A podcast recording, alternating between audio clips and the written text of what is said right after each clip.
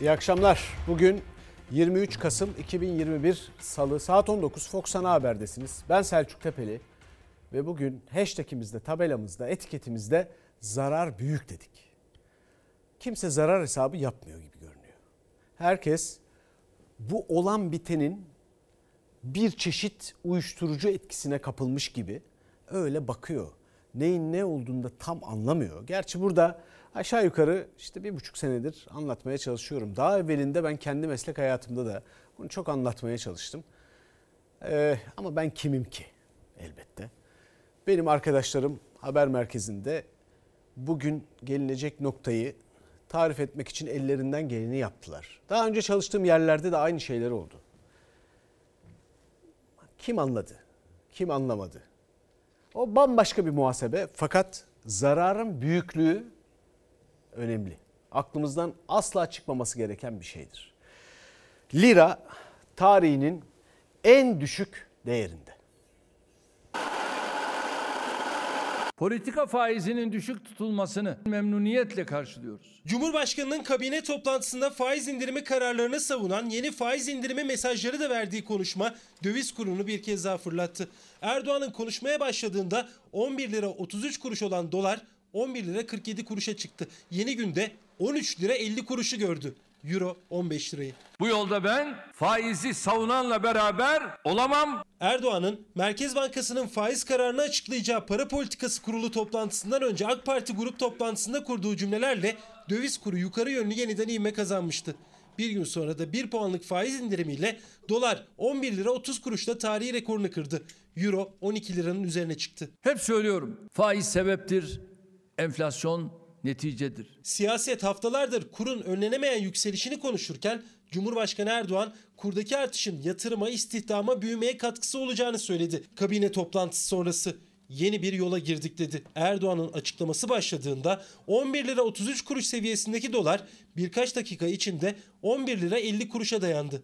Yeni güne 12.50 ile başladı. Şimdi kaç oldu dolar en son? 12'yi geçti. Dolar 12,5 liraya kadar yokladı. Gün içerisinde ne siyasetçiler kuru yakalayabildi ne piyasalar. Döviz kuru tarihinin en yüksek, Türk lirası da en değersiz seviyesinde. Dolar gün içinde 13 lira 50 kuruşa yükseldi. 12 lira 70 kuruşa geriledi. Euro 14 lira 35 kuruş seviyesinde işlem görüyor. Gram altın 730 liranın üzerinde. Çeyrek altın fiyatı 1200 liranın. Döviz kurları serbest piyasa dinamiklerince arz ve talep koşullarınca belirlenmektedir. Döviz piyasalarında gerçekçi olmayan ve iktisadi temellerden tamamen uzak, sağlıksız fiyat oluşumları gözlemlenmektedir. Merkez Bankası döviz kurundaki artış gerçekçi değil açıklaması yaptı. Cumhurbaşkanı Erdoğan da kurdaki artışın fiyatlara yansımaması için uyardı. Kurdaki yükselişi bahane ederek hiçbir mantıklı izahı olmayan fahiş fiyat artışları yapan fırsatçılara da göz açtırmayacağız. Hepsinin de tepesine tepesine bineceğiz. Bu ülkenin kıymetli izleyicileri. Bu ülkenin kıymetli insanları. Büyük Türk milleti. Bakın şimdi hızlandırılmış bir vatandaşlık okulunda gibiyiz. Evet herkes çok acı çekiyor. Fakat acı en iyi öğretmen hepimiz bir yandan da hızla öğreniyoruz. Neyin ne olduğunu, neyin nereden geldiğini. Biz de bunu tarif etmeye, anlatmaya çalışıyoruz. Emin olun bütün bu acıları hepimiz ayrı ayrı şu ya da bu biçimde yaşıyoruz.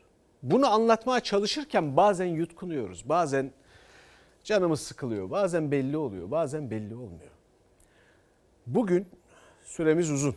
Bugün saat 8.30'a kadar buradayız. O yüzden neyin ne olduğunu, olan bitenin ne manaya geldiğini tarif etmek için elimizden gelen her şeyi yapacağız. Şimdi bakın. Bugün telaffuz edildi. Bir makas dün, dün telaffuz edildi. Ha bu arada dün telaffuz edildi derken bakın burada zaten onun saatleri de var. 22 Kasım saat 19 telaffuz edildi. 11.33 dolar 11.33 Türk lirasıydı. Ekonomide makas değiştirdik dedi Cumhurbaşkanı Erdoğan. Bu makas değiştirildiğine dair bizdeki bendeki intibağı burada paylaştım sizinle. O telaffuz edildi. Sonra 22 Kasım yarım saat sonrası 19.30 11.47 oldu. Bugün 23 Kasım 15.30 13.50 oldu. Bunu gördü. Şimdi 12 60 70 bilmiyoruz. Hangimiz biliyoruz? Onu da doğrusu bilmiyorum. Takip etmek çok zor. Bu yeni makası eleştirmek de mümkün ama eleştirilmesi istenmiyor. Eleştiri olmadığında milli iradenin hakim olduğu bir ülkede milli irade eğer hakimse ve bütün bu acıları, bütün bu sıkıntıları yaşıyorsa onların eleştirilmesinin önünde ne engel olabilir? Ama eleştirilmesi istenmiyor. Cumhurbaşkanı Erdoğan dedi ki ekonomi politikası ile ilgili o kendi koydukları isimle iki aydır anlatmaya çalıştığımız şeyle o makas değiştirilmesinden sonra yapılan yanlış diyenler mandacıdır. kur, faiz ve fiyat artışları üzerinden oynadıkları oyunu görüyor. Kendi oyun planımızla devam etme irademizi ortaya koyuyoruz. Allah'ın yardımı ve milletimizin desteğiyle bu ekonomik kurtuluş savaşından da zaferle çıkartacağız. Ortada bir ekonomik kurtuluş savaşı falan yok. Çok şükür işgal altında değiliz ya. Bu tam bir aldatmaca, bir masal. Elinde kuru ekmeğiyle kalmış insanları vatan savunmasındaymış gibi kandırmaya çalışıyorlar ya. Ülkemizin ve milletimizin ekonomik kurtuluşu için böyle davranmamız, bu mücadeleyi vermemiz gerekiyor. İyi de kardeşim ne oldu da Milli Kurtuluş Savaşı'nı vermeye başladı? Bu ülkeyi düne kadar başka birisi mi yönetiyordu? 20 yıldır sen neredeydin? Millete gaz vermeyi de bırak. Otur adam gibi görevini yap. Türkiye'nin ekonomi politikasında makas değiştirdiğini açıkladı Cumhurbaşkanı yeni dönemi ekonomik kurtuluş savaşı olarak niteledi. Döviz kurundaki tırmanışın da altını çizerek yüksek yani rekabetçi kur Türkiye'nin yararına diyerek. İçeride ülkenin kaynaklarını 3-5 müteahhide, yandaşa, faiz lobisine, faiz baronlarına aktaranlara karşı bir kurtuluş mücadelesi verilmesi lazım. Kurdaki rekabet gücü yatırımda, üretimde ve istihdamda artışa yol açar. Ülkemizde yaşanan durum tam da budur. Yani fiyat artışıdır. Allah Allah. Yeni bir şey öğreniyoruz bak. Ya fiyat artışı demek hayat pahalılığı demek değil mi? Halkın yoksullaşması değil mi ya? Resmen diyor ki fiyatlar artsa da istihdamı ve yatırımı etkilemez diyor. Sen onu gel de Keçören'deki şu emekli amcalarımıza, teyzelerimize sor bakalım. Hükümetin izlediği ekonomi politikası doğrudur. Bittik, tükendik, yandık, mahvolduk demek felaket tellallığıdır, kötü niyetliliktir. Aslında son dönemde atılan adımlar işaretiydi ama Cumhurbaşkanı Erdoğan ilk kez Türkiye'nin ekonomi rotasının artık düşük faiz, rekabetçi yani yüksek kur olduğunu açıkça dile getirdi. Döviz kurunun yüksek olmasıyla yatırım, istihdam, büyüme artacak dedi.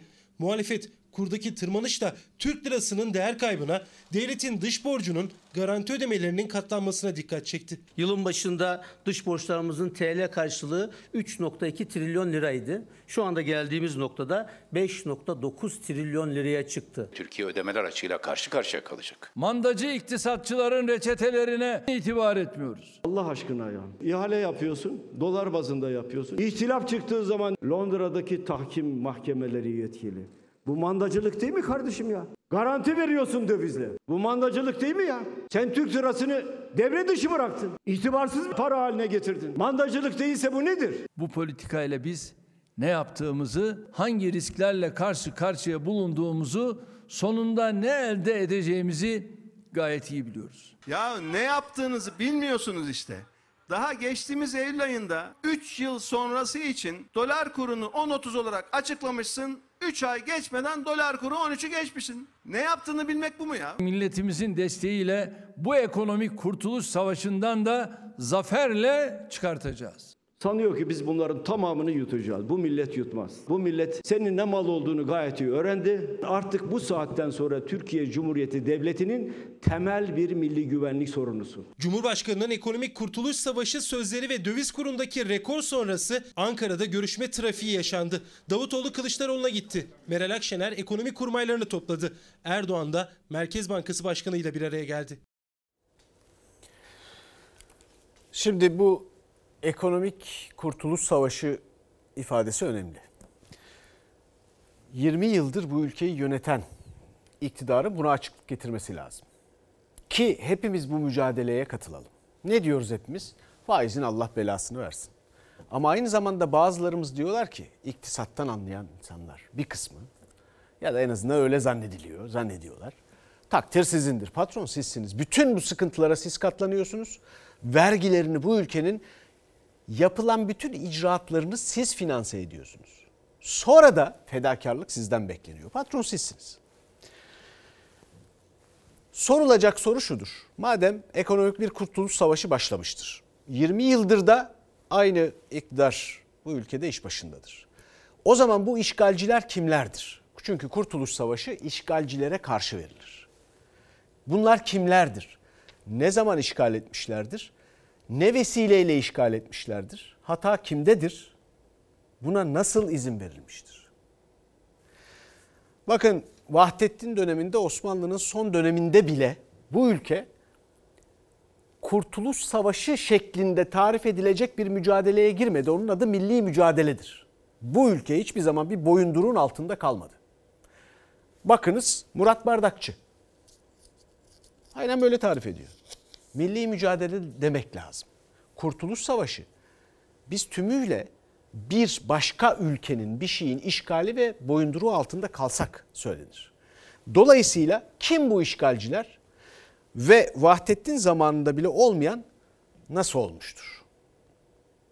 Ki o da zaten bu milli mücadeleye katılmadı biliyorsunuz. Sonra bunları iyi tarif etmek lazım. Bu kelimeler, bu Türkçe zengin bir dildir ha. Ondan evvel Abdülhamit döneminde ne oldu? Bakın biz Vahdettin döneminde bir milli mücadeleye başladık. Katılmadı. Bu ülkenin padişahı falan katılmadı. Bu ülke 20 yıllık savaş yorgunluğuyla elitleri falan da katılmadı. Bu ülkenin yorgun, fakir insanı bu ülkeyi savundu ve cumhuriyeti kurdu. Ve dünyada eşsiz bir hikayedir. Ve bunun küçümsenmesi insanı gerçekten çıldırtıyor yani. O dönemde dünyanın tavizi verildi. Dünyanın bir takım ülkelerine. Şimdi dış mihrak arada lafı geçtiğinde dış mihrak filan deniyor onlara. Dünyanın tavizi verildi. Bu ülke bir de o verilen tavizlerin borçlarını ödedi 1980'lere kadar. Demedi ki benim borcum değildir. Ödedi. Siz ödediniz. Biz ödedik. Bu ülkenin evlatları ödedi. Bu ülkeyi kuranlar. Savaşanlar. O dönemde bütün bu ülkenin ekonomisinin topraklarını terk edenlerin dışında bir tane ev elinde de başka bir şey vardı. Abdülhamit döneminde de parlamentoyu açtı 1876'da Osmanlı. Çarlık Rusyası dedi ki ya demokrasi geliyor Osmanlı'ya. Çarlık elden gidecek. Savaş ilan ettiler. Osmanlı-Rus savaşı başladı. 1877'de Çatalca'ya kadar geldiler filan. Biliyorsunuz o hikayeyi. 93 Harbi. Sonrasında ne padişaha bir şey oldu ne başka bir şey. Osmanlı'nın parlamentosu, meclisi mebusan kapatıldı. 1877'de Abdülhamit yerinde kaldı. Kimin nasıl dış mihrak olduğuna iyi bakın. Ey büyük Türk milleti. Sonra Kurtuluş Savaşı'nın ne olduğuna, sonra da şimdi hangi şartlarda ne yaptığımıza bakın. Ne olur. Bu arada da biliyorsunuz geçiyorum şimdi habere ama yarın bir ziyaret var Birleşik Arap Emirlikleri'nden. Bugünkü konuşmada diyor ki Cumhurbaşkanı Erdoğan bugün müydü dün müydü tam hatırlamıyorum ama 15-20 ayda bir seçim kabilelerin işidir diyor. Mesela daha önce bu ülkede darbeye girişmekle suçladıkları ülke Birleşik Arap Emirlikleri onun işte Abu Dhabi e, şeysi e, e, veliaht prensi El Nahyan yarın geliyor. Nasıl olduysa bunlar darbeciydi şimdi geliyor yarın. Ya kabile devleti kabile aranıyorsa işte o. Bu beyzadelerin bu kimlerse bunlar El Nahyan filan. Onların ülkeleri onlar. Ne seçim olur ne bir şey olur. 15-20 ayda değil. Hiç olmaz seçim orada. Oralarda hiç olmaz. Biz bu çeşit kabilelerden ne bekliyoruz da bu ziyaretlerle böyle avunuyoruz. Niye? Niye görüşlerimizi, kanaatlerimizi, siyasi kanaatlerimizi değiştiriyoruz kısa zamanda? Ne vaat ediyorlar bize? Bakalım bu ziyaret gerçekleşsin yarın. Bakalım nereden nereye varacağız? Geçelim memleketimizin insanının çektiği sıkıntılara. Maaşlarda erimelerden biz bahsediyorduk biliyorsunuz. Erime bitti, buharlaşma başladı. Burada şu anda bir karambol var, bir deprem var yani açıkçası deprem var. Her gün günden güne çok yükseldi. Dövizciler olarak ne olacağını bilmiyoruz. Ben bugünkü 12 küsüre baktığım zaman diyecek hiçbir şey bulamıyorum. Konuşurken ağzım dilim damağım kuruyor ya. Saat başı fırlıyor yapacak bir şey yok. Bakıyoruz sadece. Saat saat hatta dakika dakika yükseldi dolar kuru. Tabelalar sürekli yukarı yönlü değişti. Dolar 13 lira 50 kuruşla tarihi seviyesine yükseldi. Euro da gün içinde 15 liraya aştı. Her geçen dakika maaşlar daha da eridi. Asgari ücret sene başında 383 dolara denk geliyordu. Dolardaki son zirveyle alım gücü 209 dolara geriledi. Kayıp 174 dolara ulaştı. Hem eridi hem enflasyon var. %20'yi geçen bir enflasyon var. Görünmeyen bence %50 bir enflasyon var. Her gün ertesi gün bir önceki günü arıyoruz. Çok kötü vaziyetteyiz. Üzüntüyle bakıyoruz. Baksana her dakika bir artış var. Altın artıyor, euro artıyor, dolar artıyor. Hepsinde ard arda rekorlar yaşandı. Cumhurbaşkanı Erdoğan'ın Bakanlar Kurulu toplantısının ardından konuşmasıyla başlayan yükseliş gün içinde de sürdü. Dakika dakika artış saat 15.30'da 13 lira 50 kuruşta zirveye çıktı. Tabelalarda dövizin alevi çıktıkça piyasanın kalbi olarak bilinen Tahtakale'de hem hareketlilik hem sesler daha da yükselmeye başladı. Tahtakale belki de en tarihi günlerinden birini yaşıyor. Grafikler tek tek kırıldı.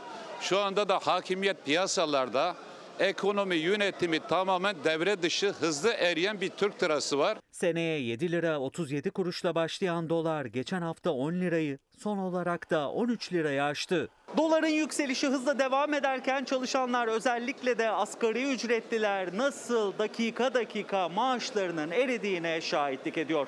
Onlardan biri de 20 yaşındaki Muhammed Gür. O da gelişmeleri diğer çalışanlar gibi kaygıyla izliyor. Ben şu an fakirleştiğimizi görüyorum abi. Ben mesela 20 yaşında bir gencim. Asgari ücretle geçinen bir insanım. Eriyor tabii abi. Hisset, bariz hissediyorsun yani. Bir aylık geçiniyorsun. Ama dolar yükseldiği zaman abi baktığın zaman hiçbir şey sana bir şey kalmıyor. Asgari ücretlinin maaşındaki kayıp sene başından bu yana 174 dolar. Ucuz iş gücüyle bilinen Çin'in gerisine çoktan düşmüştü Türkiye. Makas daha da açıldı. Asgari ücrette en gerideki ülkelerden biri Arnavutluk'tu. Türkiye'de iş gücü artık oradan da ucuz. Asgari ücreti ne kadar yapacaklar? Ve insanlar bundan nasıl geçinecek? 4 bin lira yapsalar diyorum 300 küsür, 300 küsür dolar yapıyor. Emeklinin durumu perişan zaten. Yeni gelecek artış yüzde kaç artış yapacaklar yani? Asgari ücretliler, özel sektör, çalışanlar, memurlar. Hepsinin maaşı eriyor, en çok da emekliler etkileniyor. Çünkü zaten maaşları çok düşük. 1500 liralık emekli maaşı sene başında 203 dolardı. Artık 111 dolar. 770 liraya yükselen gram altından artık iki tane bile alamıyor emekli. Emekliyim, perişanım. Gittikçe çıkıyor. Allah yardımcımız olsun. Şimdi bakalım buna. Asgari ücret 1 Ocak 2021 dolar 7 lira 37 kuruş 383 dolarmış. Sonra 16 Kasım 2021 10 lira 28 kuruş asgari ücret 274 dolarmış. Dolar bazında kaybettiğimiz şeyi görüyorsunuz değil mi? Asgari ücretli. Ki bu ülkenin çalışanının yarısı asgari ücretli. Bunu ülkenin genel çalışma hali olarak oturttular. Ya bu dünyada eşi yok. Eşi yok. Mesela Almanya'da çalışanların yüzde biri, bir buçuğu asgari ücretle çalışıyor. Fransa'da yüzde onu, bizde yüzde elliden fazlası, yarıdan fazlamız. Giderek bizim gelirimizi düşürüyorlar. Böyle bildiğiniz nasıl söyleyeyim hani hissettirmeden diyeyim hadi. Yani 23 Kasım 2021 13 lira 50 kuruştu bugün öğlen o zaman 209 dolardı. Şimdi bir miktar işte 215 olsun filan hani biraz düştü. Dolarda sert düşüş. Dolar yere çakıldı demek istiyorum. İçimden o geliyor akşam üstüne doğru. Şu anda 12.75'miş. Yani doların da Allah belasını versin. Ne diyeyim? Benim ne dolar hesabım var ne bu ülkenin gerçekten mayasını oluşturan insanlar bunun peşinde. Fakat ilginç bir durum var. İlginç bir durum var. Şimdi bakın bütün o Osmanlı'nın son zamanlarında da Kurtuluş Savaşı diye bahsedildi ya ondan açıyorum bu bahisleri. İngiltere'si, Fransa'sı, Almanya'sı, şimdi Amerika'sı filan her türlü tavizleri alıyorlardı. Hiç sesleri çıkmıyordu. Burada diyordum ki ya daha iyisini mi bulacaklar? İstedikleri fiyattan istediklerini alıyorlar. Şimdi de öyle yapıyorlar. Yağmalıyorlar. Borsa yükseliyor. Bu ekonomi çevreleri böyle. Ekonomi değil, finans çevreleri diyelim. İkisi ayrı şeyler. İyimserliğe meyilliler. Borsa yükseliyor diye işler iyi gidiyor, iyiye gidiyor gibi yansıtmaya çalışıyorlar. Ülke yağmalanıyor. Memleket, vatan, ucuza her şeyi. Evi, arsası, hisse senetleri. Buna milli servet denir. Emeği, turizmi, otelleri, doğası, tabiatı bilmem nesi. Biz ucuz ülke olmak mı istiyoruz? Soru bu. Bunu mu istiyoruz yani? Makas değiştirmek bu demek mi? Bir çeşit üçüncü dünya ülkesi olalım. Efendim resepsiyonisti olalım dünyanın. Efendim marabası olalım. Bu mu? İstediğimiz şey bu mu? Peki makas değiştirdik. Makas değiştirmeden önce neydi? O zaman başka doğrular vardı. Şimdi başka doğrular. Lanse edilen şey bu. Madem öyle 128 milyar dolar nerede? Kurdaki rekabet gücü yatırımda, üretimde ve istihdamda artışa yol açar. Madem rekabetçi kur iyiydi, bize yatırım, üretim, istihdam, fiyat istikrarı olarak geri dönecekti. Neden Türkiye'nin 128 milyar dolarını sattınız? Neden 128 milyar dolar satılarak kur baskılanmaya çalışıldı? Madem kur daha yüksek olunca her şey daha iyi olacaktı. O zaman biz Merkez Bankası'nın rezervlerini neden yaktık? Sayın Cumhurbaşkanı. Cumhurbaşkanının yüksek kuru savunan açıklamaları sonrası muhalefet cephesinden gelen ilk soru. Madem yüksek kur politikası izlenecekti, Merkez Bankası'nın 128 milyar dolar rezervi neden kuru baskılamak için kullanıldı diyor muhalefet. Madem kuru sonunda bu kadar serbest bırakacaktınız, başına bırakacaktınız o zaman niye geçen yılın Nisan-Mayıs aylarında kuru 6.85'te tutmak için bu ülkenin 128 milyar dolarını heba ettiniz? 128 milyar doları verdiler bir de fiyatı artırdılar. Onların dolarları varsa bizim de halkımız var, hakkımız var, Allah'ımız var. Cumhurbaşkanı Erdoğan faize karşı olduğunu hep söyledi ama bugüne kadar da döviz kurundaki artışa karşı hep Türk lirasına dönüşü savundu. Türk lirasının itibarını. Para tıpkı bayrak gibi, tıpkı milli marş gibi bir ülkenin gücünü, itibarını, bağımsızlığını simgeler. Paranın itibarı ülkenin itibarıdır. Milletin itibarıdır. Al, al, al, al. Paralarını gidip dolara bilmem avroya yatırmasınlar. Ülkemiz çok kısa bir sürede kur balonunu söndüreceğiz. Cumhurbaşkanının dövizlerinizi bozdurun, Türk lirasına dönün çağrısına uyanlar da oldu, uymayanlar da. Bugünse Erdoğan Türk lirasının en düşük değerinde olduğu dönemde yüksek döviz kurunun Türkiye için iyi olduğunu açıkladı. Hatta vatandaşın elindeki bugünkü döviz birikimine de vurgu yaparak. Bugün ülkemizde geçmişten farklı olarak bireylerin döviz borcu değil bankalarda ve yastık altında ciddi bir döviz varlığı vardır. Sayın Cumhurbaşkanı'nın dolarla ilgili perspektifine, önerilerine kulak asan kim varsa kaybetti, dinlemeyen kim varsa da kazandı. Sayın Cumhurbaşkanı eğer bir finansal kuruluşta yatırım danışmanı olsaydı çoktan işini kaybetmişti. Şimdi sıkıntıyı hep siz çekiyorsunuz dedim ya. Hatta bunu daha da tarif etmeye çalışıyorum detayıyla. Öyle eliti falan da değil. Bakın 100 sene 120 sene önce de öyle. Böyle ka- kahir ekseriyeti hepsi diyemem tabii ama zengini, eliti, şusu busu değil. Halkı, halkı. Bu ülkenin milleti savaş yorgunu, savaşa gitmiş, savaşmış. Ülkeyi kurmuş. Sonra o ülkeyi geçindirmeye çalışmış. Şimdi ailesini geçindirmeye çalışan ve sağduyusuyla bu ülkeyi ayakta tutmaya devam edenler. Bunun detaylarına daha sonra geleceğiz.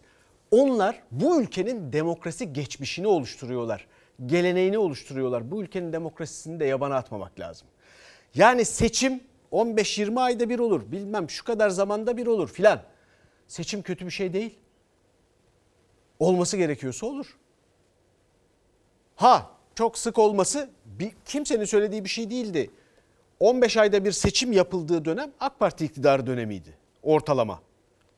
Ve istikrar olduğu yönünde bu dönemin istikrarla tarif edileceği daima dile getirildi. Şimdi bundan şikayet ediliyor. Ama mesela kabile devleti diye seçim olan ülkeyi tarif etmek öyle feci bir şey ki. İşte buyurun işte Birleşik Arap Emirlikleri veya onun gibi ülkeler. Hiç olmuyor seçim. Ne peki? Dünyanın gözde demokrasilerden demokrasilerinden biri mi onlar yani? Böyle mi? Şimdi öyle öyle acayip bir zamanda öyle acayip bir gündeyiz ki şimdi bakın herkes hatırlıyor. Burada geçen hafta dedik ki dolarınızı bozdurun dendiği zamanlar oldu. Değişik değişik insanların en yetkili ağızdan daha az yetkili olanlara kadar. Hatta dedim ki bozduranlar o vakit şimdi ne düşünüyorlar? Ellerini kaldırsınlar dedim. Bugün de aynı şeyleri söyleyen insanlar diyorlar ki ya herkesin bir dolar varlığı var bu ülkede.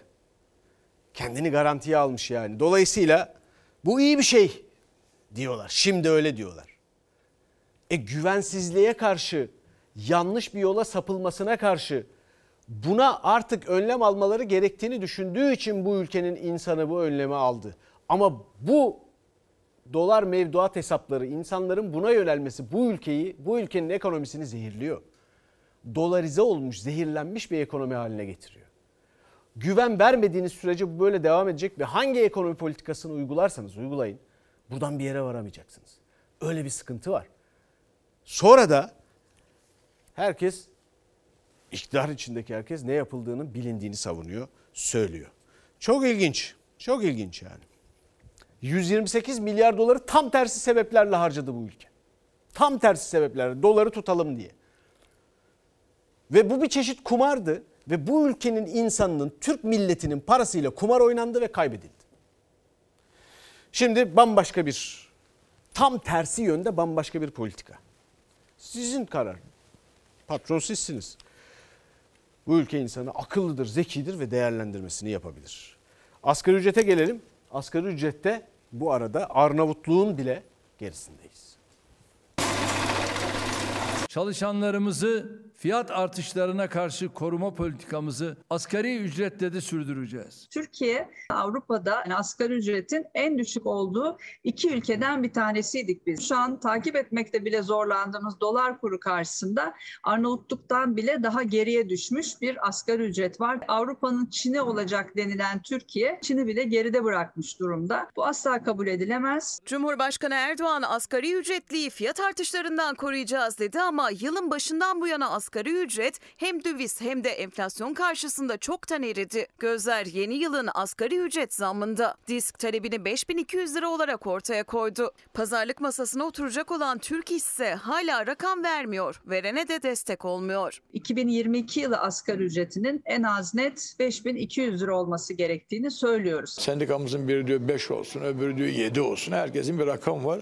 Ama biz masadayız. Masadan asgari ücretlinin beklentilerini karşılamayan zam oranlarıyla kalktı taraflar hep. Ancak bu yıl sene başından bu yana %82 değer kazanan dolar ortada. Resmi enflasyon %20 sınırında. Yani asgari ücret pazarlığı masası 10 milyon asgari ücretli için çok kritik. Benim derdim asgari ücretle geçinenler, açlık sınırının altında, yoksulluk sınırının altında aylık alanlar. Asgari ücreti enflasyonun üzerinde bir refah düzeyine taşıyacak bir anlaşma Asgari Ücret Komisyonu'ndan çıkacak. Bakanlar Kurulu toplantısından sonra bu açıklamayı yaptı Çalışma Bakanı. TÜİK'in açıkladığı %20 civarındaki enflasyonsa diske göre gerçekten uzak. Buna göre yapılacak bir zammı yetersiz buluyorlar. Asgari ücretin ve bütün ücretlerin asgari ücret düzeyindeki miktarının vergi dışı bırakılması, kesinti yükünün de hazineden karşılanması gerektiğini söylüyoruz. Böylelikle bütün ücretlere 1000 liralık bir iyileştirme sağlanacaktır. İşverene destek vermeyeceğiz. İşçilerimize destek vereceğiz. 2008 yılından beri işverenlere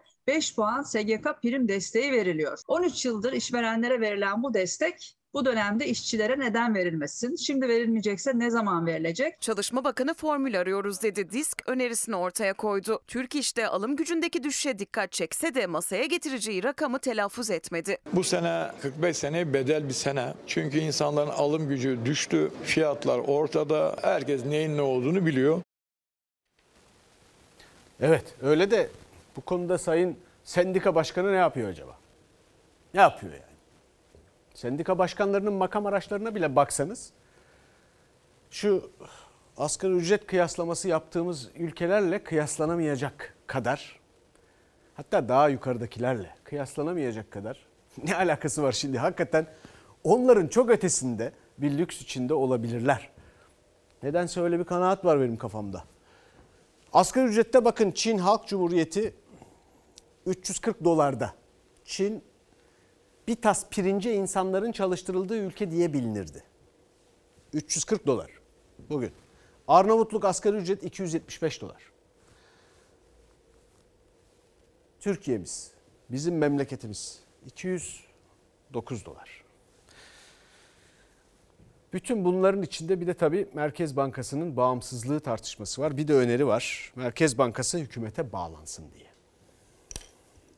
Yeni yönetim sistemi kapsamında Merkez Bankası'nın bağımsızlığı konusunu mutlak surette tartışmaya açmak hem demokrasinin hem de milli iradenin gereğidir. Sayın Bahçeli nerede yaşıyor bilmiyoruz ama Sayın Cumhurbaşkanı'nın talimatıyla 4 senede 4 Merkez Bankası Başkanı değiştirmişseniz bağımsızlık zaten yok ki tartışılmaya açılsın. MHP lideri Bahçeli Merkez Bankası'nın bağımsızlığı tartışılmalı dedi. Hesap veren siyasetse kararı veren de siyaset olmalı diyerek. Muhalefet Merkez Bankası zaten bağımsız değil diye ses yükseltirken yeni bir tartışmanın fitili ateşlendi. Davul hükümetin boynundayken tokmağın başkalarının elinde olması kabul edilemez bir çarpıklıktır. Kurumu tamamen siyasi otoritenin eline vermek isterseniz sonucuna da katlanırsınız. Bunun sonucu şu anda yaşadığımız gibi yüksek enflasyon, değersiz ulusal para, artan işsizlik ve fakirliktir. Merkez Bankası bağımsız değil mi? Bırakın da bağımsız olarak kararını o versin. Cumhurbaşkanı Erdoğan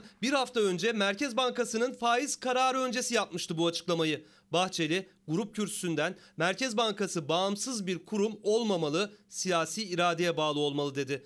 Muhalefet ise bankanın bağımsızlığının yatırımcı için hukuki güvence olduğuna dikkat çekti. Dışarıdaki yatırımcı buna bakar. Biz demokrasiyi Yatırımcı gelse de istiyoruz, gelmese de istiyoruz. Hukukun üstünlüğünü kendimiz için istiyoruz. Özerk ve bağımsız kurumlar milli iradenin üzerinde olamaz, olmamalıdır. Hesabı veren siyasettir, kararı veren de siyaset olmalıdır. Sayın Bahçeli'ye şunu hatırlatmak isterim. Devlet siyasi iradeyle yönetilir. Ama devlet aynı zamanda kurumsal kapasiteyle yönetilir. Kurumları yok ettiğinizde siyasi iradeyi uygulayacak nitelikli insan bulamazsınız. Bahçeli'nin Merkez Bankası çıkışı da siyasetin gündemine oturdu. Şimdi arkamda görüyorsunuz. Rakip partiden demedi, yeniden atadı. Bu nereden geliyor bu haber, bu gelişme? Amerika Birleşik Devletleri'nden. Amerika Birleşik Devletleri dünyanın bir numaralı ekonomisi. Uzun zamandır da böyle. Dünyadaki yaratıcı insan potansiyelinin yüz, e, üçte biri Amerika'da yaşıyor. Bir şekilde çekiyorlar. Ülkenin yaratıcı elit denebilecek ki bizim elitlerle kıyaslanabilecek bir şey değil o. Yüzde otuzu yaratıcı insanlardan oluşuyor. Ve dünyanın bir, birinci sırasında ekonomi büyüklüğü olarak. Bu başlık nereden geliyor? Çünkü Biden, Amerika Birleşik Devletleri'nin başkanı şu anda. Jeremy Powell'ı Amerika'nın Merkez Bankası'nın başına atadı. Bu Jerome Powell kim? Bir önceki Trump döneminin yani Cumhuriyetçi dönemin Merkez Bankası Başkanı. Yani iyi yapıyor işini. Parti önemli değil burada. Merkez bankaları bağımsızdır. Devamlılık önemlidir dedi. Rakip partiden demedi. Yeniden atadı. Amerika'nın bir dönem Hazine Bakanlığı'nı yapmış olan bir başka isim Obama döneminde o da diyor ki ya ben Merke- Hazine Bakanı olduğumda şunu fark ettim. Amerika'nın içinde Amerikan ekonomisine dair hiçbir yetkim yokmuş. Neredeyse çok az yetkim varmış. Neredeyse hiç yokmuş. Ha, global ekonomiyle ilgili çok yetkim olduğu için ben de hep dünyada global ekonomiyle ilgili seyahatler yaptım. Ekonomiye siyasetin bulaşması, haddinden fazla siyasileşmesi ekonominin bir felakettir. Gazi Mustafa Kemal Atatürk'ün söylediği şeydir bu da. Kime söylüyor bunu? Amerikalılara söylüyor üstelik bunu. Ne zaman? 1923'te. Ağustos ayında. Efendim şimdi bir mesaj okumak istiyorum izleyicilerimizden gelen. Selçuk kardeşim lütfen konuş. Birlik beraberlik zamanı olduğunu siyasilere üstüne bastıra bastıra söyle. Bıktık kavga dövüş siyasetinden. Ülkemiz bu ortamda beraberlikle kurtulur demiş. Doğru. Seçmen birbirine sırtını dönemez. Seçmen birlikte sıkıntılarını paylaşır. Siz bu siyasilerin söylediklerine veya kutuplaştırmaya çalıştıkları bütün bu atmosfere falan bakmayın. Hiç kimse verdiği oy için sonradan kendi kendine yanıldığını düşünse de düşünmese de ayıplanamaz. Oy ayıp olamaz. Tıpkı seçim denen şey kötü bir şeymiş gibi anlatılamayacağı gibi siz kime oy vermiş olursanız olun hiçbir şekilde ayıplanamaz. Yanlış olduğu söylenemez. Oyun tabiatı böyledir. Bu kadar basittir. Seçmen birbirine sırtını dönmez. Siyasilere bakmayın siz. Bugünlerden elbette dayanışarak çıkacağız ve siyasilerin de elbette bütün bu kavga dövüşten kurtulup bu ülke için düşünmeye başlamasının vaktidir. Katılıyorum. Yoksa zarar büyük. İzleyicimize katılıyorum. Şimdi geçelim erken seçim tartışmalarına. Erken seçime kapıyı yeniden kapattı bu konuda karar verici olanlar. Hala erken seçim, erken seçim. Ya olmayacak erken seçim. Haziran 2023. Bu sandık gelecek buraya. O sandığa gideceğiz. Demokratik yollarla bu saray sosyetesine dersini vereceğiz ve onları göndereceğiz.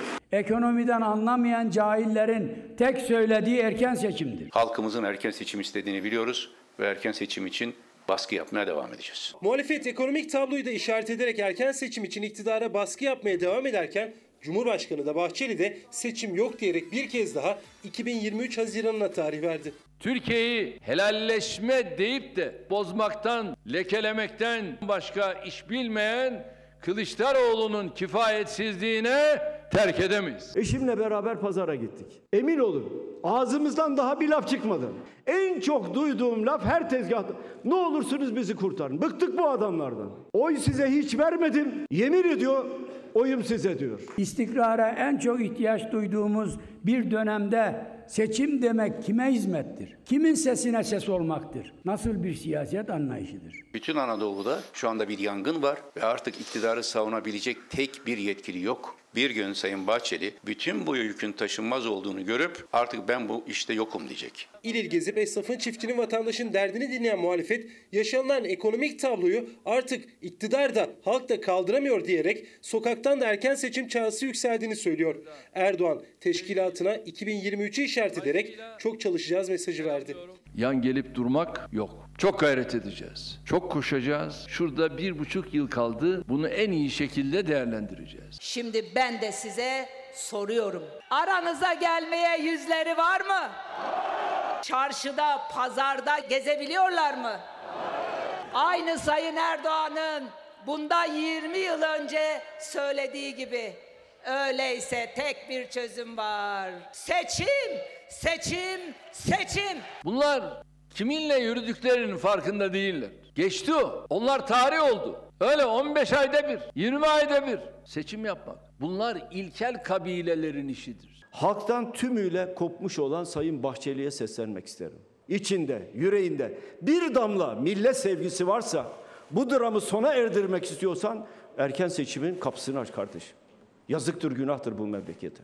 İlle de seçim, seçim de seçim diyenler bozgun siyasetinin taraftarlarıdır. Muhalefet erken seçim istiyor, Cumhur İttifakı yok diyor. Söylemlerde değişiklik yok ama tartışma siyasetin gündeminden düşmüyor.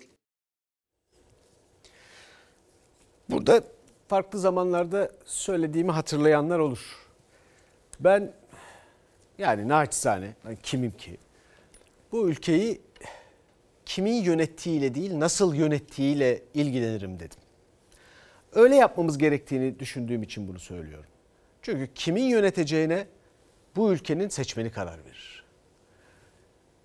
Sonra nasıl yönettiğiyle ilgili de haber medyasının görevi başlar. Bu ülkenin zenginliğini, potansiyelini, insanların bugününü, geleceğini ve geçmişini, ha, tarihini, kazanımlarını koruyor mu, geliştirebiliyor mu, hayallerine kapı aralabiliyor, aralayabiliyor mu? Bunlara bakarız diye düşünüyorum. Hep böyle düşündüm, böyle de söyledim. Fakat öyle bir acayip durum var ki şu anda. Bir muhalefetimiz var. Bu ülkenin bir medyası var, elitleri var işte. O elitler meselesine geleceğim. Bugün çok bahsettim. Herkes merak edecek, geleceğim oraya. Merak etmeyin. Öyle bir acayip durum var ki Türkiye'nin siyaseti şu anda bir şey üretemiyor, fikir üretemiyor. Yani neredeyse mahsur kalınmış durumda. Şu anki hükümet sistemine mahsur kalınmış durumda. Para konusunda bir gelişme kaydedilemiyor. Birileri seçim istiyor, bir gelişme kaydedilemiyor.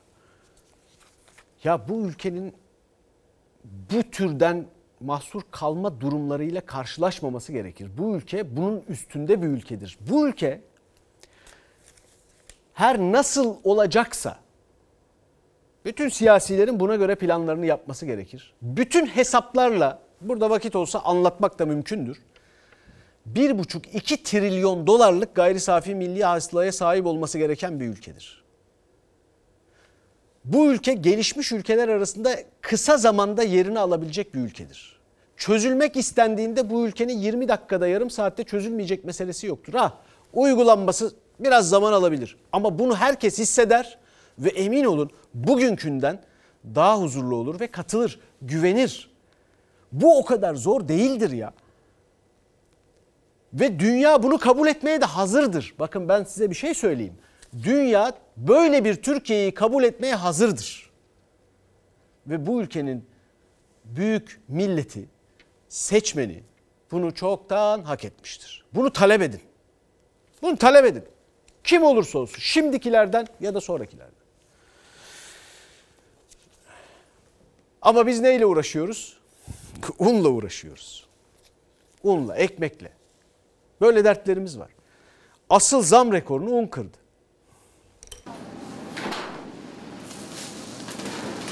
Fırıncı un alamıyor.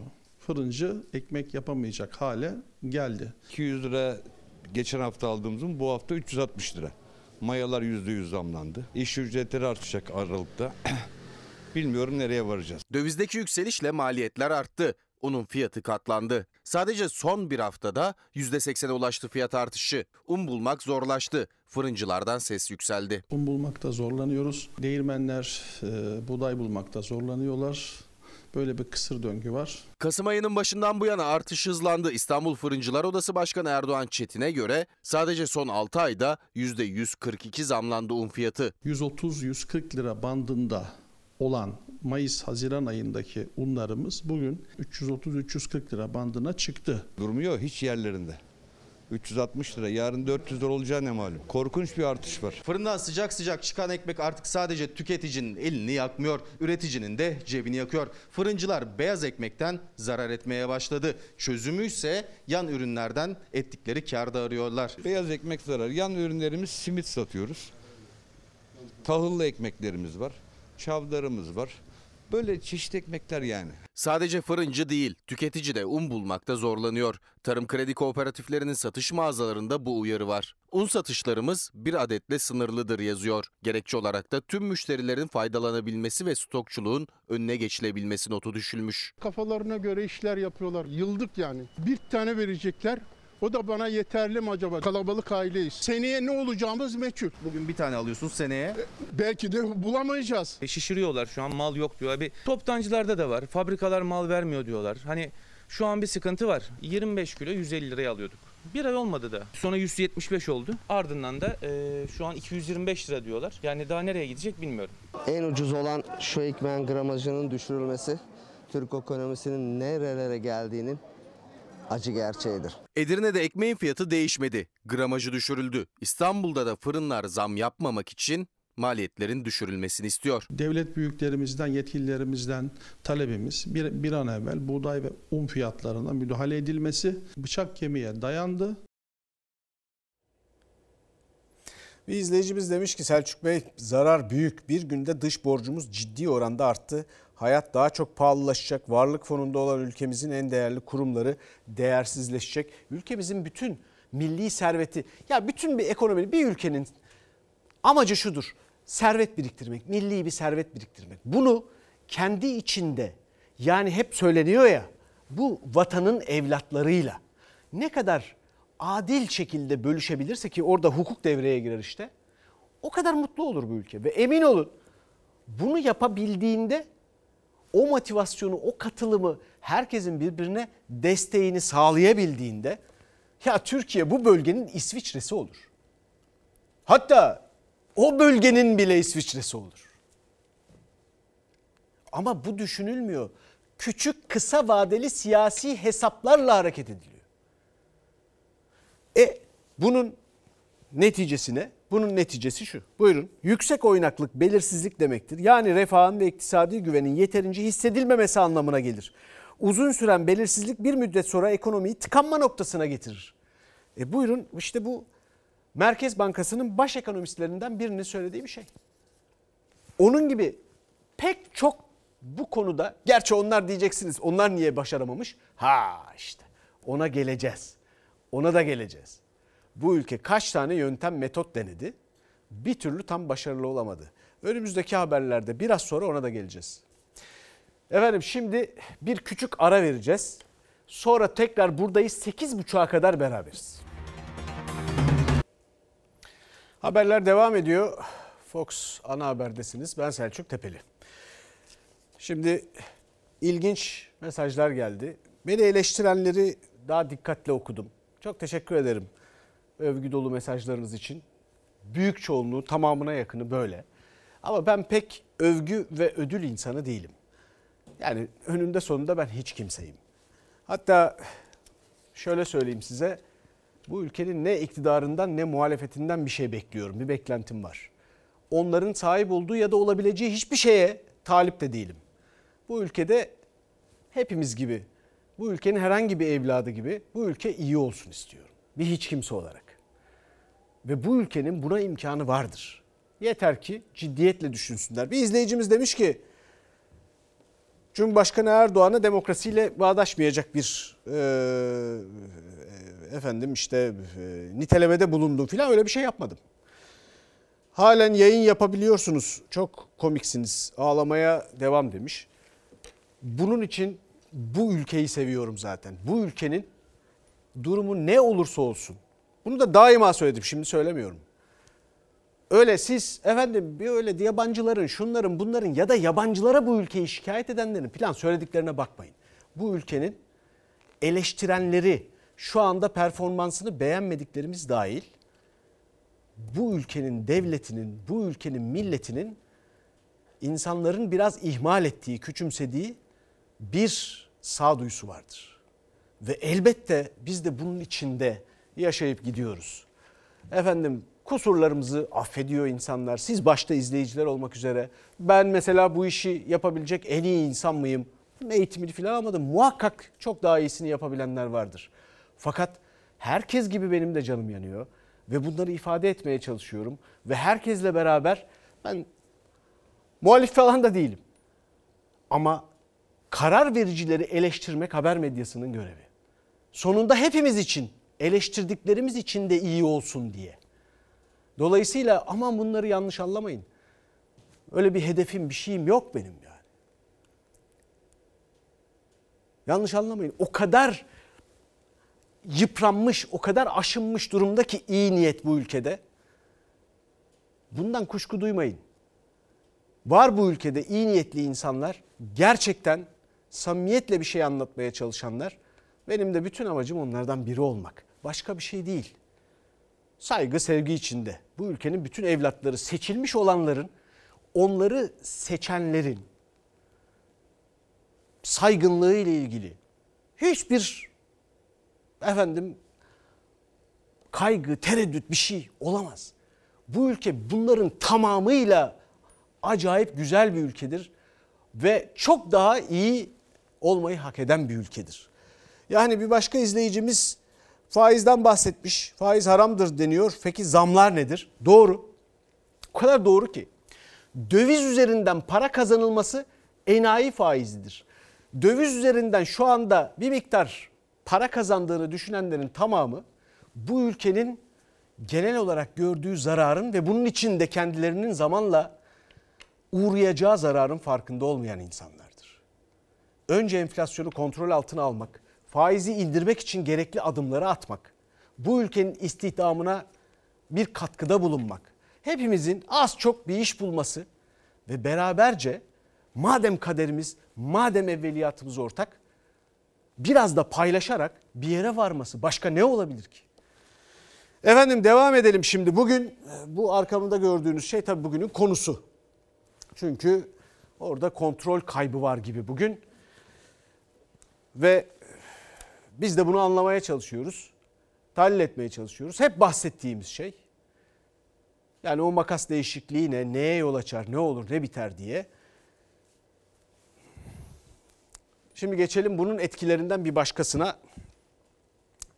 Piyasada bulunamayan ilaçlar var biliyorsunuz. Bunun sebebi de bakanlığın euro kurunu bunun 3 kat altında tespit etmesiydi.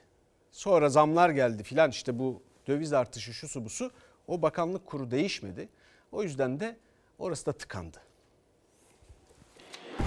Bulamadığınız ilaç var mı? Evet. Neyle ilgili? Sedef hastalığı ile ilgili. Üçüncü eczane, dördüncü eczane oluyor. İlacı daha bulamadık yani. Ne yapacaksınız şimdi? Vallahi bakalım yani. Daha gezeceğim yani. Kanser ilaçları keza aynı şekilde maalesef e, tedavisini tamamlamayan hastalar şahit olmaya başladık. En hayati ilaçlar bulunamaz oldu. Yağmur altında eczane eczane dolaşan hastalar evine eli boş dönüyor. Çünkü Sağlık Bakanlığı Euro'yu 4 lira 57 kuruşa sabitlemişti. Kur bu rakamın 3 katını aştı. Firmalar Türkiye'ye ilaç göndermez oldu. Bu farkın açılması önümüzdeki aylar için bizi tedirgin ediyor. Daha da kötüye gitmesinden endişe ediyoruz. Döviz kuru artık saniyeler içinde yükseliyor. An itibarıyla 1 euro 13 lira 92 kuruş oldu. İlaçtaki sabit kursa Şubat ayından bu yana 4 lira 57 kuruş. Yani kur arttıkça ilaca erişim daha da zorlaşacak gibi gözüküyor. Döviz kuru bu şekilde arttıkça ve sabitlenen ilaç kuru da bu şekilde kaldıkça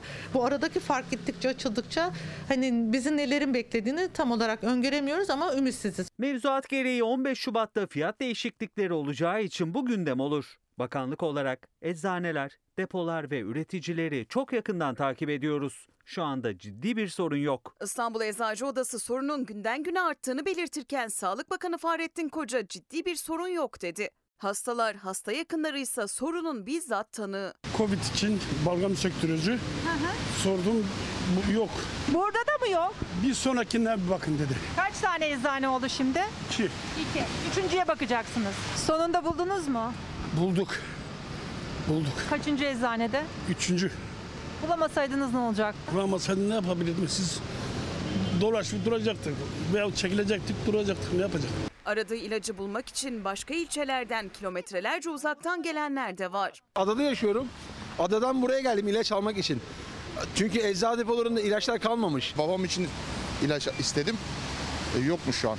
Hangi ilaç?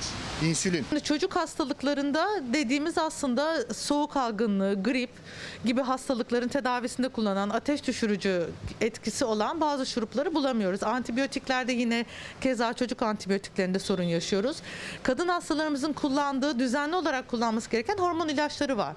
Mesela bu hormon ilaçlarında da şu anda son birkaç gündür sıkıntı yaşamaya başladık. Yüzlerce kalem ilaçta sıkıntı var. Yeni yılda 15 Şubat'ta Euro kuru güncellenene dek de devam edeceği tahmin ediliyor. Bu seneyi önceki yıllardan ayıran sorunu daha da derinleştirense döviz kurundaki yükseliş. Çünkü Sağlık Bakanlığı'nın belirlediğiyle mevcut Euro kuru arasındaki makas hiç bu kadar açılmamıştı. Her sene zam zamanı yaklaşınca zaten ilaç yokları oluyordu. Bir de üzerine kur farkının artmasından kaynaklı bu problemin daha da yüksek olacağını öngörüyoruz bu sene.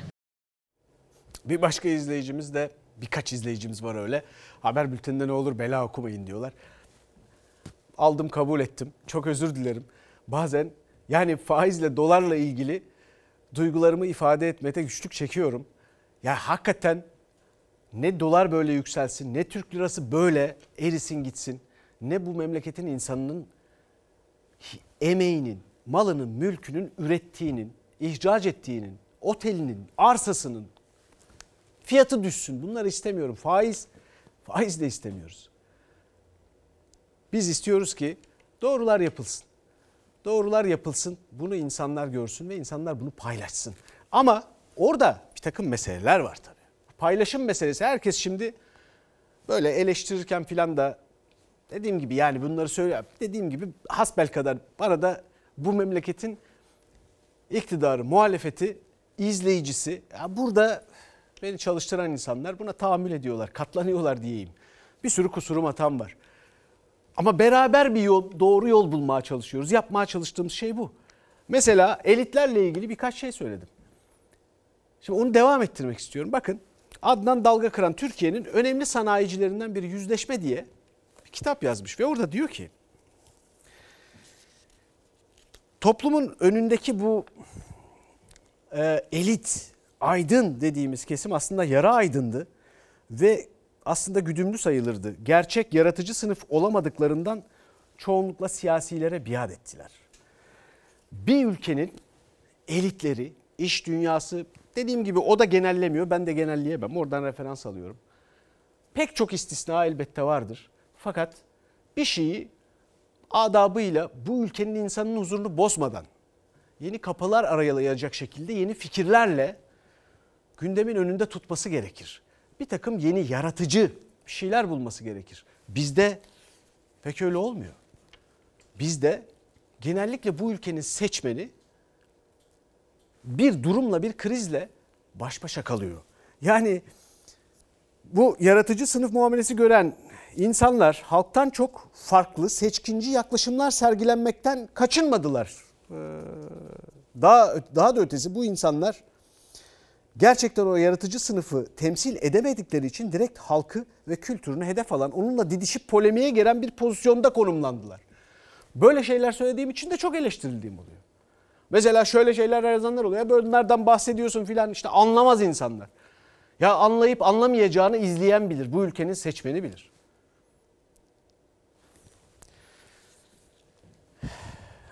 Efendim devam edelim şimdi. Salgın insanların gözlerini bozdu. Döviz de gözlük fiyatlarını bozdu. Şimdi ne kadarını görebiliyoruz olan biteni bilmiyorum. Gayet rahat, güzel bir çerçeve. Camlarda da aşağı yukarı yüzde yirmi bir zamlandı. Çerçevede 5 ay içinde yüzde otuz bir zam yapıldı. Şu anda kırık gözlüğü tamire gidiyoruz. Yenisini almıyoruz. Kırılmış olan gözlüğümüzü tamir yapmaya çalışıyoruz. Yenisini almıyor, kırık gözlüğünü tamir ettirmeye çalışıyor gözlük kullananlar. Çünkü hem cama hem de çerçeveye dövizin artışıyla zam üstüne zam geldi. SGK hastaların gözlük ödemelerinin çok küçük bir kısmını karşıladığı için de yeni gözlük almak isteyenler çok zorlanıyor. Oysa salgın nedeniyle uzağa görme bozukluğu, miyopide artış var. Haliyle gözlüğe de talep arttı. Pandemi döneminde özellikle kapalı ortamlarda geçirdiğimiz vakitler artmakta ve e, vakit geçirmek için de kullandığımız bu akıllı telefonlar, tabletler ve bilgisayarlar gibi dijital medya ortamlarının e, kullanımı artmakta dolayısıyla. Bunların bize getirdiği yakına odaklanmayı e, arttırdığı için gözlerimizde e, miyopide artış olmakta. Uzmanlara göre özellikle de çocuklarda daha sık görülmeye başladı miyopi. Doktorlar gözlük reçete ediyor. Gözlük almaya gidenlerse yüksek fiyatlarla karşılaşıyor. Ben şu anda ikisini bir arada kullanmak istiyorum ama gözlüğümü değiştiremiyorum. Hem yakın hem uzak gözlüğüm olmak zorunda. Ama değiştiremiyorum şu anda parasızlıktan. 5 ay içinde yüzde otuz bir zam yapıldı. Bazı firmalara da sipariş verdiğimiz halde ya zam gelecek diye bekliyorlar. Yurt dışından getirildiği için gözlükte dövize bağlı fiyat artışları yaşanıyor. Yıl içinde dövizin de etkisiyle hem cama hem de çerçeveye iki kere zam geldi. Çerçeve %30, camsa %20 zamlandı.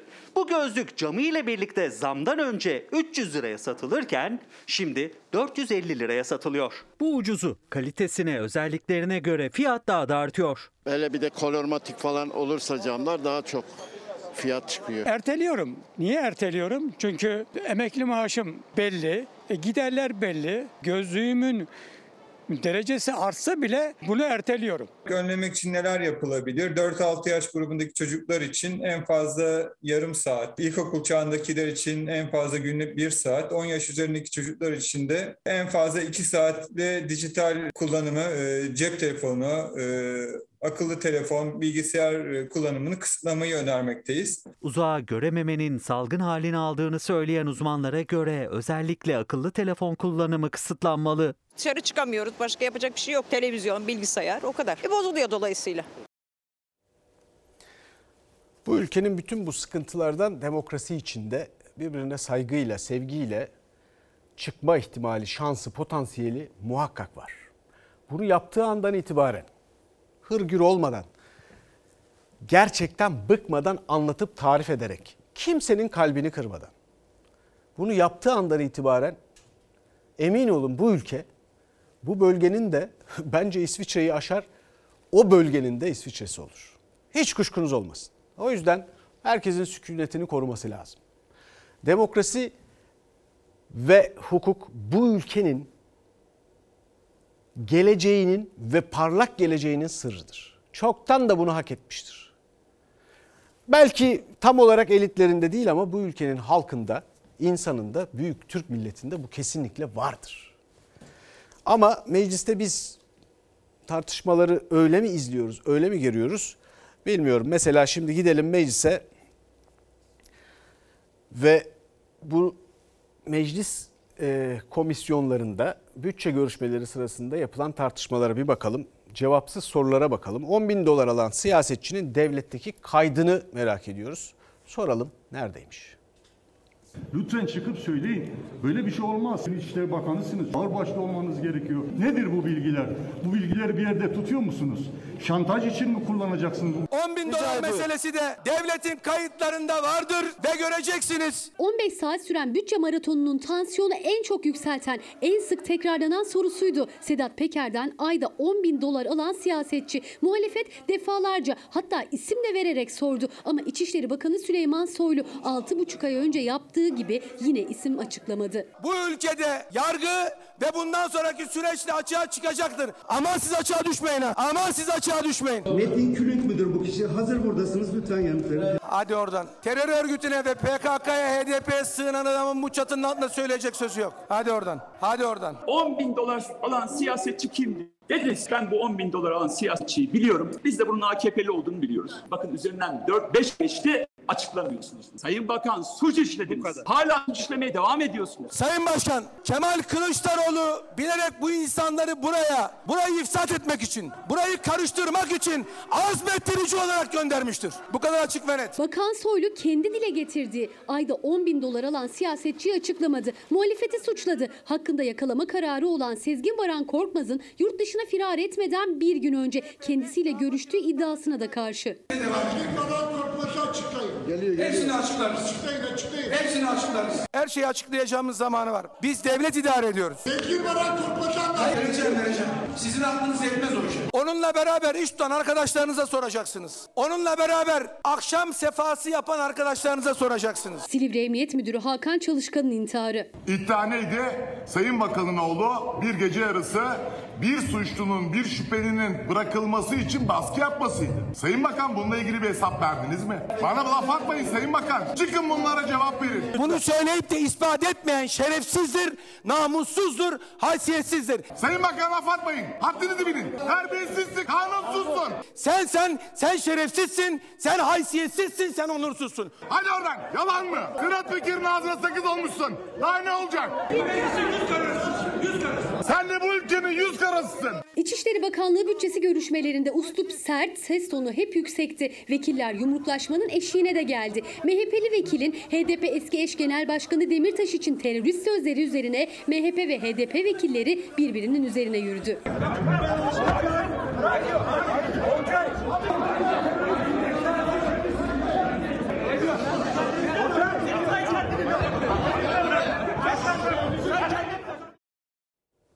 Diyoruz ya hızlandırılmış vatandaşlık okulunda gibiyiz. Evet.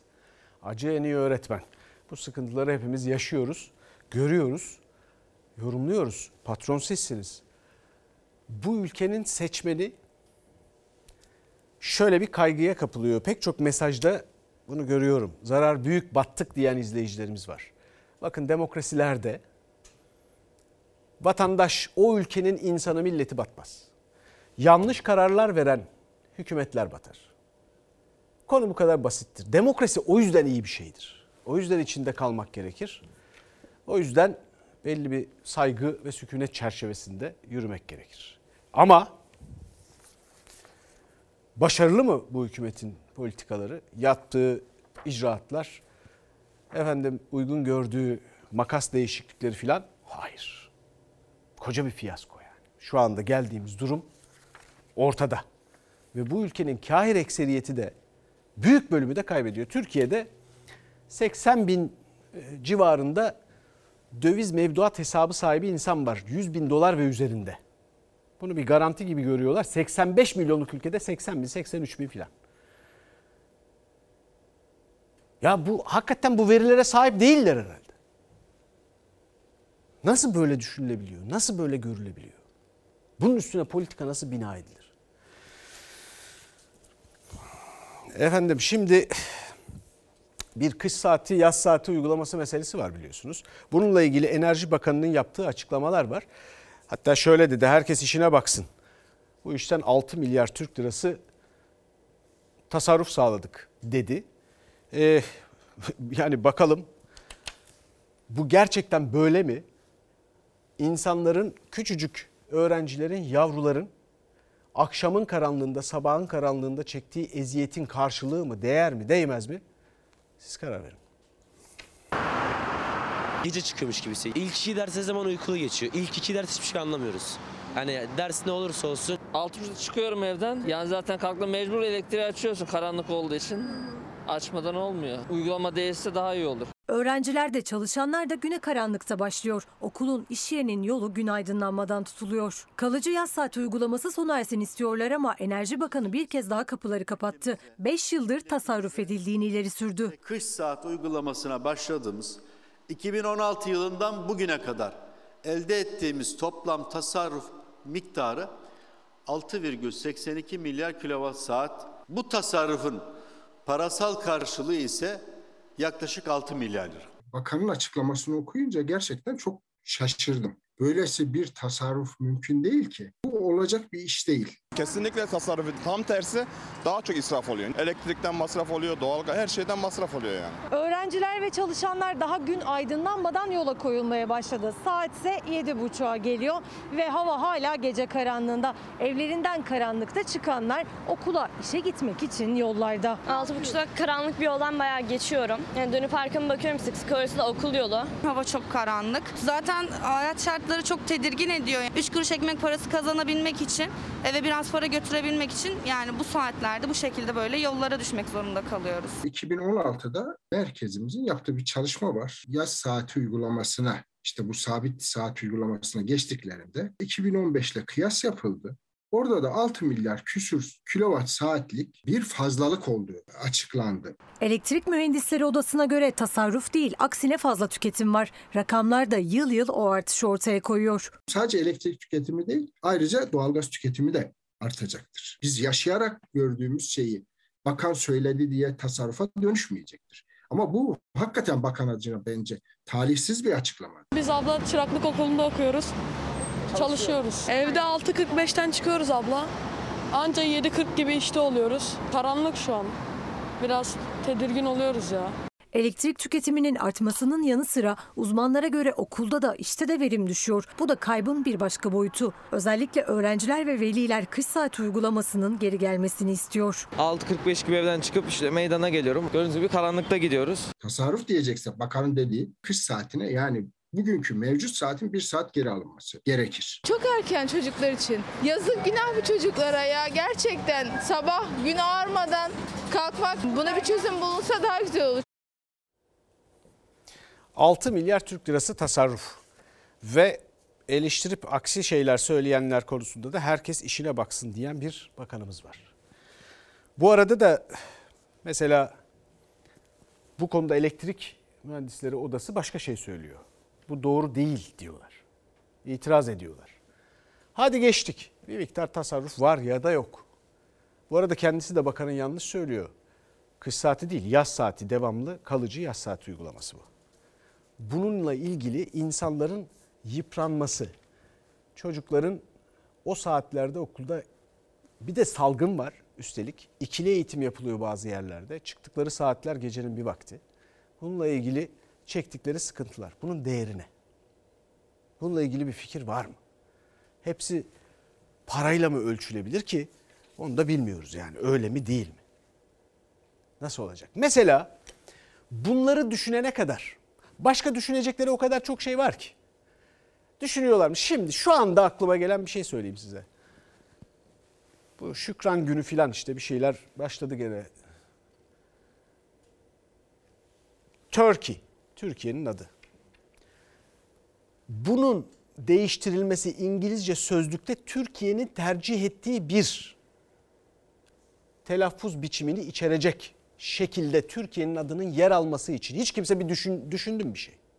Bu ülkenin bugünkü hükümetle değil, öncekilerde dahil. Mesela Çin, Pekin'in, başkenti Pekin'in adının değiştirilmesini, Beijing olarak değiştirilmesini dünyadan istedi. Diplomatik girişimlerini de yaptı. Ve sonuç aldı bununla ilgili olarak. Şimdi her yerde öyle. Turkey biliyorsunuz İngilizce'de hindi demek. Turkey Türkçe'de yok. Türkçe'de Turkey diye bir şey var mı? Yok. Bununla ilgili kimse bir girişimde bulundu mu? Üstüne düşündüler mi? Mesela böyle bir takım icatlar çıkartmak konusunda vakitleri var ya. Bu Türkiye'nin turizmiyle, algısı, bir sürü şeyle ilgili. Şimdi aklıma geldi. Vaktinizi aldım. Kusura bakmayın. Geçelim e, bir başarı hikayesine. Dededen toruna tarımda, çiftçilikte bir başarı hikayesi. Kafamda öyle hiçbir şey yoktu.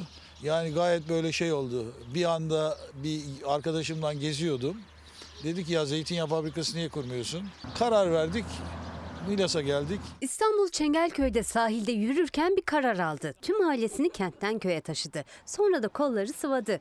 Rizeli Vedat Sivri 50 yaşına kadar İstanbul'da çalıştıktan sonra göçtüğü Muğla'da 10 yıllık emeğin ardından Türkiye'nin ilk coğrafi işaret alan zeytinyağını üretti. Tek hani o kadar kadının sözü geçmez ya. Bu erkekler hemen çıkar ben böyle yapacağım der yaparlar. Sonra da olmayınca niye olmadı derler.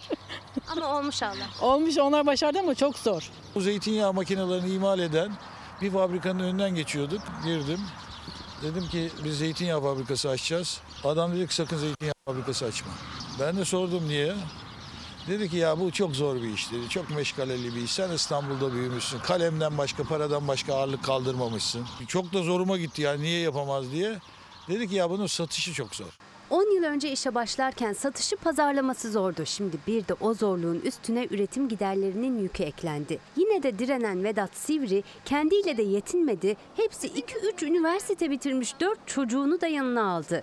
Avrupa tarımının bel kemiği sayılan küçük aile işletmelerine Türkiye'den bir örnek oldular. Hepsi okulda ikişer üçer üniversite ama hepsi burada. ben uluslararası işgal mezunuyum. Daha sonrasında spor yönetimi yüksek lisansı yaptım. İlk çalışma hayatımı başlayışım bu zeytinyağı üretimiyle oldu.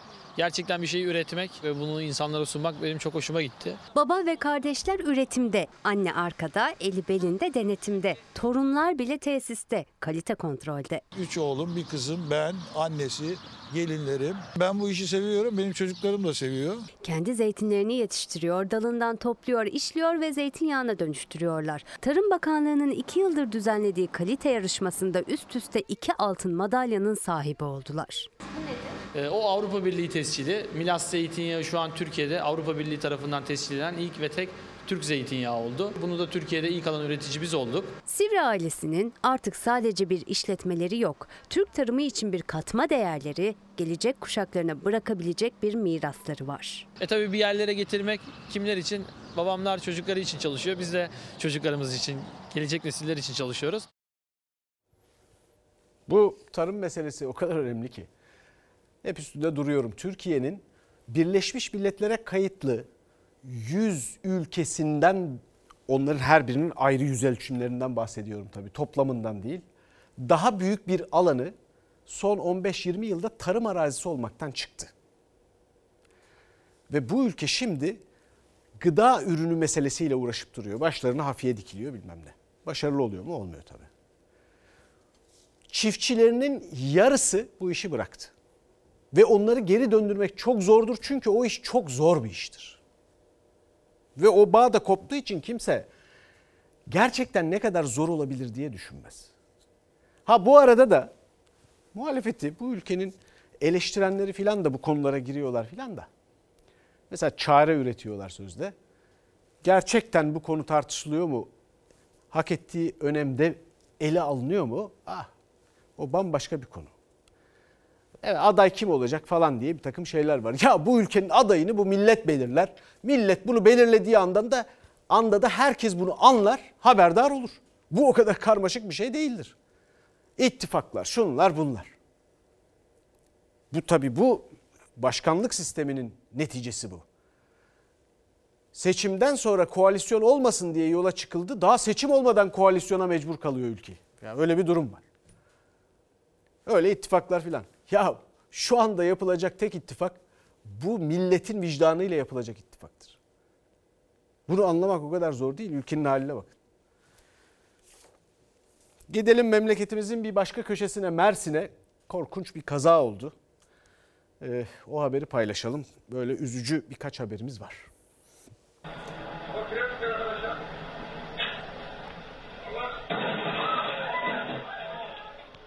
Freni patlayan halk otobüsü kontrolden çıktı. Kırmızı ışıkta bekleyen altı araca çarptı. Kaza dehşeti araç içi kamerasına böyle yansıdı.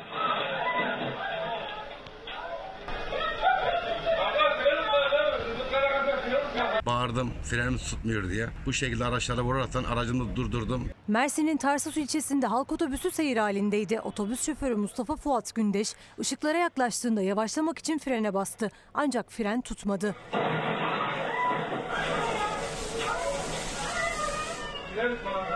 15 tane yolcumuz vardı. Onları korumak için bu şekilde durmak zorunda kaldım. Sağa sola vursaydım belki aracımız takla atardı. Otobüs yolcuların çığlıkları arasında kırmızı ışıkta bekleyen araçlara çarptı. Kazada ikisi çocuk, üç yolcu hafif şekilde yaralandı. Altı araçta hasar oluştu. Kazayla ilgili inceleme başlatıldı. En korku gitmiş yani. Kuzey Makedonya e, yolcularını taşıyan bir otobüs Bulgaristan'da kaza yaptı. Feci bir kaza. Çok sayıda ölü var. Hayatlarını kaybetme biçimleri de ayrıca feciydi. Hafta sonu gezisi için İstanbul'a gelen turistleri taşıyan yolcu otobüsü Bulgaristan'da bariyerlere çarparak alev aldı. Faciada 12'si çocuk, çoğu Kuzey Makedonya vatandaşı 46 kişi hayatını kaybetti. Kuzey Makedonyalı turist kafilesi hafta sonu tatili için İstanbul'a geldi. Kafile şehri gezdi, Boğaz'da tekne turuna çıktı. Tatil bitiminde turistler Esenler'deki bir otelin önünden otobüslere binerek Üsküp'e doğru yola çıktı. Yolculuk gece yarısı kabusa dönüştü. Dört otobüsten sonuncusu Bulgaristan'daki Pernik kenti yakınlarında otoyoldaki bariyerlere çarparak alev aldı. Yanan otobüsteki 12'si çocuk, çoğu Kuzey Makedonya vatandaşı 46 kişi hayatını kaybetti. Korkunç kazada 7 yolcu arka camları kırarak aşağıya atladı. Bu sayede hayatta kalmayı başardı. Yaralılar hemen hastaneye kaldırıldı. Kazanın nedeniyle ilgili soruşturma başlatıldı. Yetkililer otoyolda görüş mesafesinin düşük olduğunu açıkladı.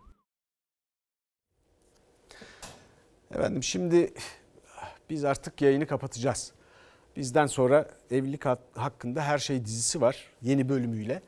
Ama şunu unutmayın. Yani bu ülke her şeyi hak ediyor. Bu ülkenin milleti de öyle. Ve buna sulh içinde, huzur içinde kavuşur. Dolayısıyla telaşa da gerek yok. Evet can sıkıcı fakat hiçbir zaman buradaki arkadaşlarımın söylediği şey hep yokuş çıkacak değiliz ya kardeşim. Hep öyle olacak değil ya. Emin olun o günlerde yakındır, gelir. Hatta belki yani aynı insanlarla gelir. Belki de bakarlar ne olup bittiğine ve doğru kararlar verirler. Efendim iyi akşamlar. Yarın görüşmek üzere. Başkadır benim memleketim.